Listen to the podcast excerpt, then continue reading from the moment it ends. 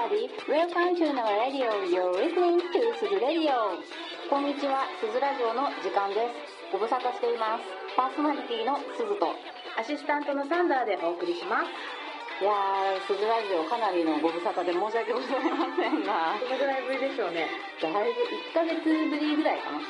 あ、はいね。まあこんなで、すずラジオボリューム13お届けしますけれども、最近ちょっといろいろですね、バタバタしていて、更新に時間がかかってしまったというわけなんですが、一体何をバタバタしていただくかというと、実は大きなイベントが2つありまして、まずはそのお礼を兼ねて、はい、そうですね。あの、3月10日、お台場で行われたイベント、女子キャンプ春の公開講座にご来場くださった皆様、本当にありがとうございました。ありがとうございました。ね本当に、すごく、あの、今更になってしまったんですけども。そう会場が ZEP 東京の2階で行われたんですけれどもなんとチケットソールドアウトということではい満員御礼だったわけなんですけれども、はい、ありがたかったです。で、さらにさらに、えー4月の7、8に代々木公園で行われたイベント、アウトドアデジャパン2012のミジンコブースを設けさせていただいたんですが、お立ち寄りくださった方ありがとうございましありがとうた。ございました。これはテントを張って、はい、テント張って2日間、様子を出させていただいたんですけども、うん今回はね、あの、風森ひろ子さんの、えっと山ごはんの本も一緒に、そこで販売していただいたので、うん。結構ね、皆さん買っていただいて、手に取ってみてもらってよかったです。あと、小石ゆかさんのあのガイドツアーっていうのが今回はあって、あのまあ、ミジンコ4人招待日曜日だけだったんですけど、まあ、小石さんは忙しく会場内を目まぐるしく回ってらっしゃって、そうなんですたくさんのお客さんとお話しされてましたが、今なんとここの収録スタジオに、スタジオじゃありませんけど、小石さんがいらっしゃいます。どうでしたか、ガイドツアーは？えっと、すっごい緊張したんですけど、えっと、ワイルドワンの吉田さんと、あの、小雀さんに支えられ、なんとか無事、あと森勝さんには支えられて、なんとか無事終了できました。あの、皆様ありがとうございました。来てくださってガイドをしてたお客さんは実際キャンプとかやられてる方が主だったの？半々ですかね。なんか、これからやりたいっていう人だったり、あと女子キャンプのあのイベント、お台場のイベントに来てくれた女の子が、また別個にガイドツアーをに来てくれて、ガイドツアー終わった後も、なんかメモを用意して、なんか、これ買いたいんですけど、どうですか？とか言って、いろいろ一緒に見て回ったりしました。じゃあ有意義な時間をそうですね。過ごしたわけですね。あ、そう、ちょっとね、あの、1日目はね、そんなわけで、私と小石さんだけだったんだけども、うん。ちょっと小石さんがいなくって、私もちょこちょこね、トイレとかでいなくなってしまって、あの、ツイッターでね、会いたかったけど会えませんでしたっていう人が一人いらっしゃったので、ちょっとすみませんでしたっていう、ね。またイベントあった時にぜひぜひお詫びをここでさせていただければ。はい。はいということでまあボリューム13何をお届けするかというとえー、スズラジオ島特集をずっともうボリューム9から放送していたんですけど今回でなんと島特集最終回になります楽しいですね。はーい。まあ、ラジオを聞いてくださった方で島に興味が出てきたなんて方がいらっしゃったらすごい嬉しいなと思います。はーい。では、早速、前回は、えっ、とですね、神津島でちょっと終わってたので、えー残りの島をご案内させていただこうと思います。はい。はい、えー東海汽船のネコンチュさんのインタビューとなりますので、皆さん聞いてください。では、どうぞ。じゃあ次は、てれん三宅島です。あ三宅島三宅が来ました。結構有名な島だよね噴火したからね、そうですね。えっ、と平成えー、と14年ですか、あごめんなさい12年に。新しい平成12年に新しい感じですね。えー噴火をしましてですね。それから噴火が火山ガスがものすごくて、えー島民が3500人避難しました、全員。5年間帰ってこれませんでした、で5年後にやっと帰ってきたんですけどもも戻ってきた人は2000人ちょっとと。ね、5年経っちゃうと皆さんやっぱり東京の生活にどうしてもこう移らなきゃいけない人たちも増えてきてしまってこう島に戻らない戻れない人たちもね、えー増えちゃったんですけれども、まあ、あの三宅島も今その中でもこう少しずつ人が戻ってきて活気を取り戻してきてるからというところなんですけども美味しいもの美味しいもの、またおすすめのアクティビティが島でのおすすめのスポット等々ですね。そうですね。えー、三宅ね三宅釣りがすごいんですけどね。これはスズラジリスナーの釣り好きの方にはぜいや絶対いらっしゃいますよ。釣り好きの方は。アウトドアの方がねやっぱり聞いてくださってる方多いので、あのね三宅島はですね、えー、サンゴの北限と言われてるんですよ。ひサンゴ？北限。北の。サンゴ礁サンゴが入る北のもう最最北端。え三宅でえですね。サンゴ見れるんですか？見られます。ちょっとちょっと潜るとテーブルサンゴがもうビビビビビビブルサンゴ超燃えるんだけど私。けどちょっと潜るともう透明度は30メーター超えますからものすごい綺麗な。もうダイビングやる人は絶対えっ、と三宅のテーブルサンゴのお話を。はい。テーブルサンゴの話を。あるんですよね。そう、はいそうそれで三宅の海っていうのはウミガメがものすごい見られる確率が高いんですよ。ウミガメなんてねめったに見れないよね。セーパンでしか見たことないわ。私もハワイでしか見たことない。でこれが自分たちがこう水深20メーターぐらいのところを泳いでると、ふって上を見て暗いなと思うと上をウミガメがシュイーンシュイーンってこうねこの日の光の入る海の中の自分の頭の上をウミガメが泳いでいく。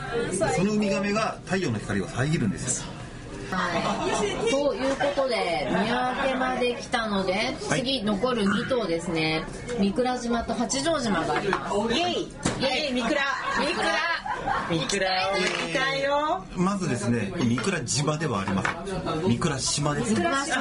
三倉島。三倉島って東海汽船の発祥の航路なんです。よえそうなんですか？でうちの会社がですね今年122年目なんですけども。すごいそんなやってるんですか？そうだよ。明治からだよ。1889年創業でございます。明治からなんだ。そうだよ。でちなみに翌年、えー東京証券所ができて、はい。株式登録っていう会社が今やってるじゃない。あれの第1号。そうだよ。そんなに歴史が古いんだ。でえーっとですね電電公社があった、は今 NTT なんですけど、あれの要するに電話が1番2番3番4番5番とか、はい一番そうじゃないですか、皇居が1番国会2番。えカステラ一番じゃないんですか？東京が1番。あじゃあカステラ二番だ。そう。それの6番だ。へえ電話が開通して6番目の会社。すごいななんかすごいですね。東海汽船なんか国の事業に吸収されなかったですね。で、でまあ、6番目まあいいんですけども、まあ、なぜかっていうと、えー江戸時代からこういろいろ物資を運んでたはい会社なんですよ、で一番最初っていうのは三倉島にある柘植って有名じゃないですか。高級な木材の,、はいあの将棋の駒を作ったりだとかするんですけど、つげの串つげの串そう柘植の串とか。あれを江戸に運ぶのが最初の仕事だったんですねそれが元で東京三倉島をやりなさいっていう国の命令で動かされたそれがうちは最初の会社の一番最初の航路っていうのが東京三倉島航路。なんです。よ響くね。三倉島か。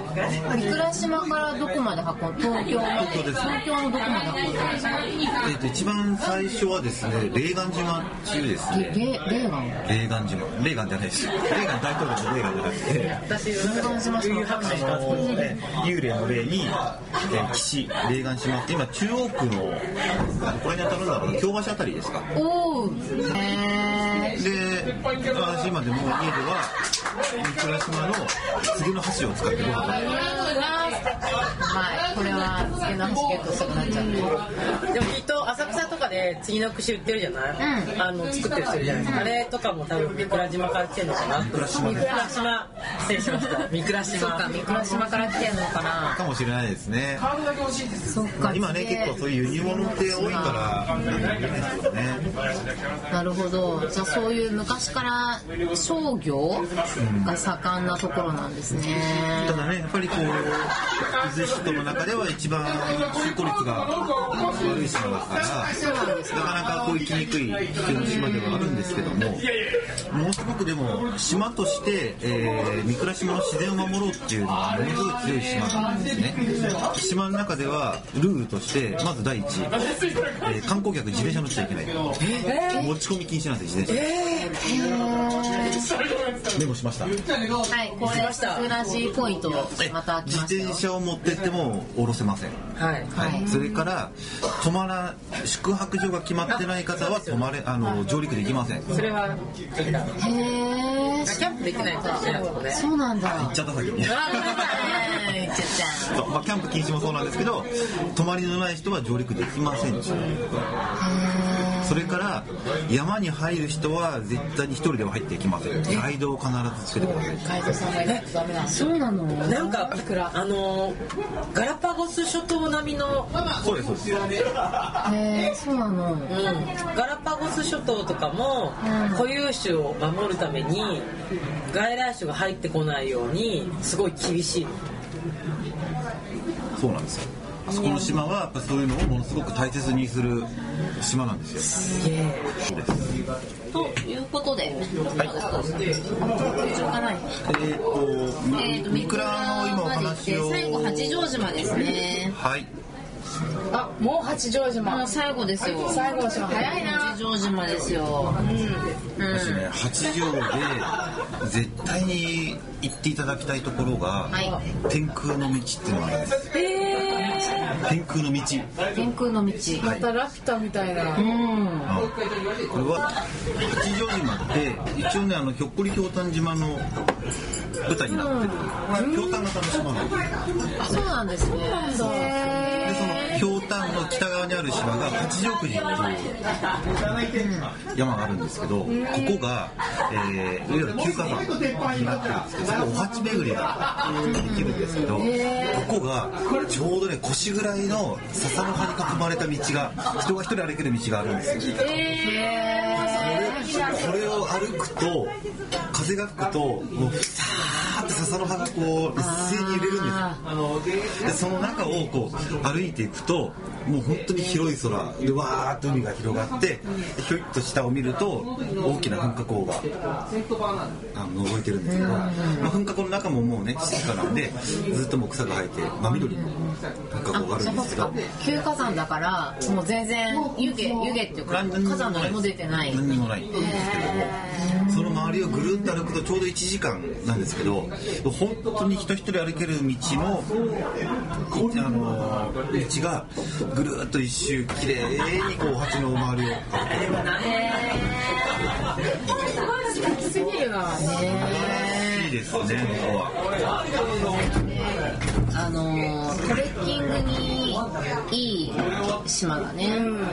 だって海も楽しめて、山が好きな人が行っても十分楽しいそうだね。ね、そっか、いいな、なんか人一人通れるほどの道か。なんかいいな。気持ちよさそうだね。うん。なんだって。でねあと八丈島行くんだったら時期としては6月から7月7月ぐらいが一番いいんですけど夏前、ええーっとですねもういろんな光が楽しめる。光、光。光。る光何かっていうと、えーまず一つはもう満天の星空。天の川が見えます。星空でもう本当に月明かりでも歩けます。もう星もものすごい綺麗ですっていうのがあるんですけどその他に伊豆七島で唯一ホタルが見れます。えー、ホタルいるんですか？いるんですよ。えー、ホタルって海じゃなくてあれ？湖みたいなところ川です川。川とか行ってないといないと思って八丈島にはホタルがいるんですよ。へえすごい。またスズラジチェックポイントが3つ目が光るキノコがあるんですよ。グリーンペペ。でグリーンペペ。それがその光る夜光夜光岳って言うんですけど。あそういう種種類の。そう。真っ暗な闇の中のこのロベの木とかにひょこっと入る真っグリーンに光るキノコがあるんですけどこれがいわゆるこう適度な湿度と適度な気温とで、まあ稀に見ることしかできないんですけども八丈島ではこれが見ることができるあれにしか見れないんですそうなんです。それはどこで見れるんですか？山。でもね八丈行ってその宿に行くとそういうネイチャーガイドみたいなのを紹介してくれて、えーその3つの光を見るツアーみたいなね。そういうのもあるんですよ。えもうこのねグリーンペペの優しいぼわっとグリーンに光る光を見たらもう皆さん八丈の虜です。よあーよくさあの山とかで光ゴケとか光ゴケとかあの運が良かったら見れるはいはいはいそれが八丈に行ったら光るキノコが見れるのキノコすごいよな見れないもん。ね見れないよそうだよね見たことないよね光るキノコすごいなちょっと環境変わっちゃうと光らなくなっちゃうっていうん。でにー島に行かないと見られない。本当デリケートなデリケートなキノコあの島のさあのこの間行って、まあ、夜はキャンプ場にいたから分かんなかったけどあの暗さっていうのも多分島でしか味わえない暗さなのかなと思って。なんか無駄に無駄にっていうんじゃないけど街灯とかもまあないしっていうかビルがないから。そう、あの本当に夜だったら真っ暗じゃん、でそれを感じられたりとか、あと静かさとか、うん。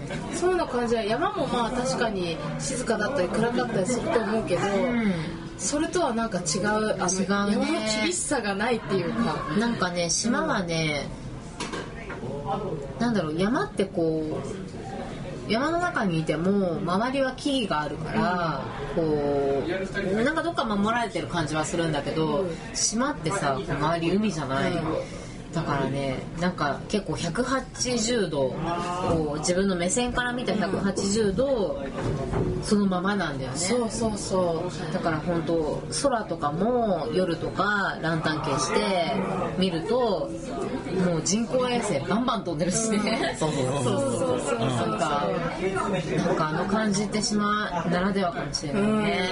うん。なんかあの、まあ、こう言ったらあれだけど頑張って山へ登るのもた確かに楽しいんだけど、そんなに頑張らなくてもすごいものがいっぱい見れちゃうっていうのが、多分ね山の一山じゃない島の一番の魅力いいとこだよねだと思うんだよね。日本は島国ですからね。そう。それをねぜひ皆さんも味わっていただければと味わっていただきたいな。ね思います。多分なんか他の島って私伊豆諸島しか島って大体行ったことないんだけど、私も実は。あんまりねこんな楽しめる島ってないんじゃないのって勝手に思ってる、でもね本当そうだと思う。そう。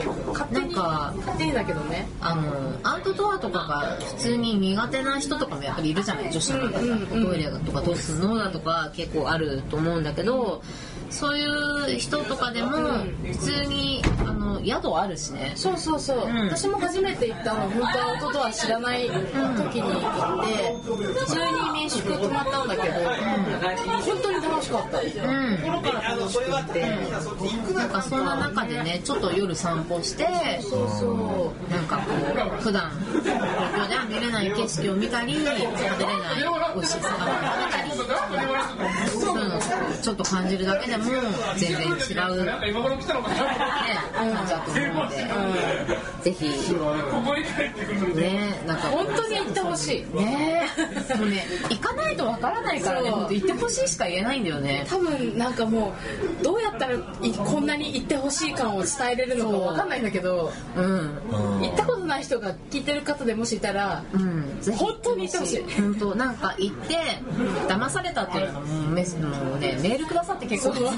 ね それだけはクレーム受け付けますみたいな感じで。私が責任持って お詫びいたしますけど。本当にあのーうん温泉あり美味しい食べ物あり、素敵な景色もあって、島民の方との触れ合いもあって、うん。うん。なんかここはちょっとっていうところって一個もないんで、うん、オールマイティーだね、うん、行ってみて楽しみほしいと思います。はい。行ってください。はい。